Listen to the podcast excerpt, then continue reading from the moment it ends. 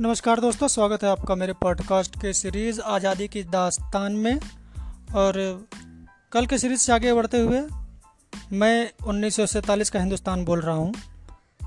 अंग्रेज़ अपनी काली करतूतों के दस्तावेज़ जला रहे थे और सरदार पटेल रियासतों को एक करने में जुटे हुए थे।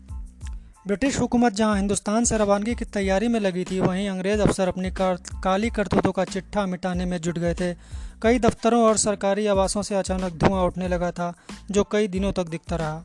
क्या जलाया गया, क्यों जलाया गया, अफसरों के पास इसकी कई कहानियाँ थीं। लेकिन तय था कि अंग्रेज़ अपनी करतूतों का कोई भी दस्तावेज़ छोड़ना नहीं चाहते थे। उधर रियासतों को लेकर सरदार पटेल पहले ही चौकुन्ने हो चुके थे। वे लगातार रियासतों और रजवाड़ों के प्रमुखों से मिल रहे थे। उन्हें समझाने की कोशिश कर रहे थे कि हिंदुस्तान का हिस्सा बने रहने के फ़ायदे गिना रहे थे। सरदार पटेल का फौलादी व्यक्तित्व और उनकी दूरदर्शिता ही थी, जिसकी वजह से सवा सौ से अधिक रियासतें मेरे बंटवारे से पहले ही मुझमें शामिल होने को तैयार हो चुकी थीं। देश में कई जगह अशांति फैली थी। बापू जानते थे कि मई की तपिश इस बार कुछ ज़्यादा ही महसूस होने वाली है।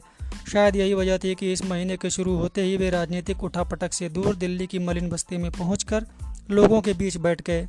वे चाहते थे कि कांग्रेसी अंग्रेज़ों के ऐसे किसी प्रस्ताव को न माने जो देश का बंटवारा करता हो। हालाँकि इस समय गांधी पर तो गांधी जी पर तो यही आरोप लग रहा है कि देश का बंटवारा उनकी वजह से हुआ। उनका मानना था कि अंग्रेज़ यहाँ से चले जाएँ, जो होगा हम निपट लेंगे। वहीं आज़ादी की माउंट बेटेन योजना लंदन पहुँच चुकी थी। यह पांचवा प्रयास था जब वायसराय की ओर से अटली सरकार के पास आज़ादी का रोड मैप पहुँच चुका था।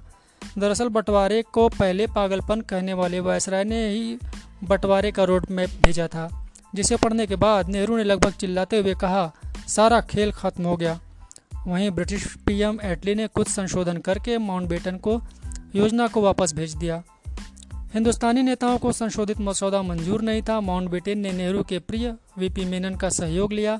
इस बार बनी योजना पर नेताओं की मंजूरी मिल गई। माउंटबेटन सब कुछ लेकर लंदन पहुँच गए, मेनन भी साथ थे।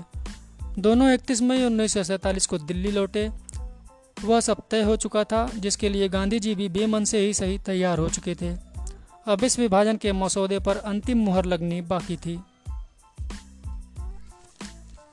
इसी कड़ी में उस समय के उद्योगपतियों के बारे में बात करते हुए जान लें आज जमशेद जी टाटा जी के बारे में। टाटा समूह के संस्थापक जमशेद जी टाटा के कई राष्ट्रवादी और क्रांतिकारी नेताओं से नज़दीकी संबंध थे। दादा भाई नौरोजी और फिरोज शाह मेहता इनमें शामिल हैं। यहाँ तक कि अट्ठारह में कांग्रेस की पहली बैठक में भी जमशेद जी शामिल हुए थे। शुरुआती दौर में कांग्रेस की फंडिंग में उनका योगदान रहता था। दुनिया भर में मशहूर इंडियन इंस्टीट्यूट ऑफ़ साइंस और ताजमहल होटल उनकी राष्ट्रवादी सोच का नतीजा है। उन्नीसवीं सदी में भारतीयों को यूरोप के बेहतरीन होटलों में होटलों में घुसने नहीं दिया जाता था। ताजमहल होटल इस अपमानजनक व्यवहार का करारा जवाब था।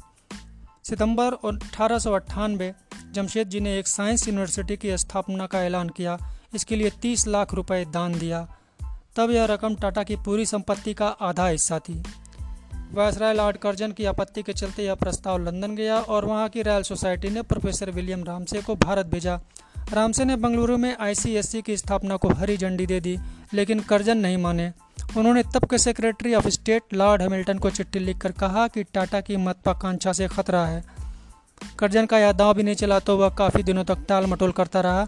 आखिरकार 1905 में वह इसके लिए तैयार हुआ और 1911 में आईआईएससी की शुरुआत हुई। जमशेद जी जानते थे कि राजनीतिक आज़ादी के साथ ही औद्योगिक आज़ादी भी ज़रूरी है। इसीलिए उन्होंने बिहार के सिंहभूम में एशिया के पहले स्टील प्लांट की नींव रखी। यही जगह आज जमशेदपुर के नाम से जानी जाती है।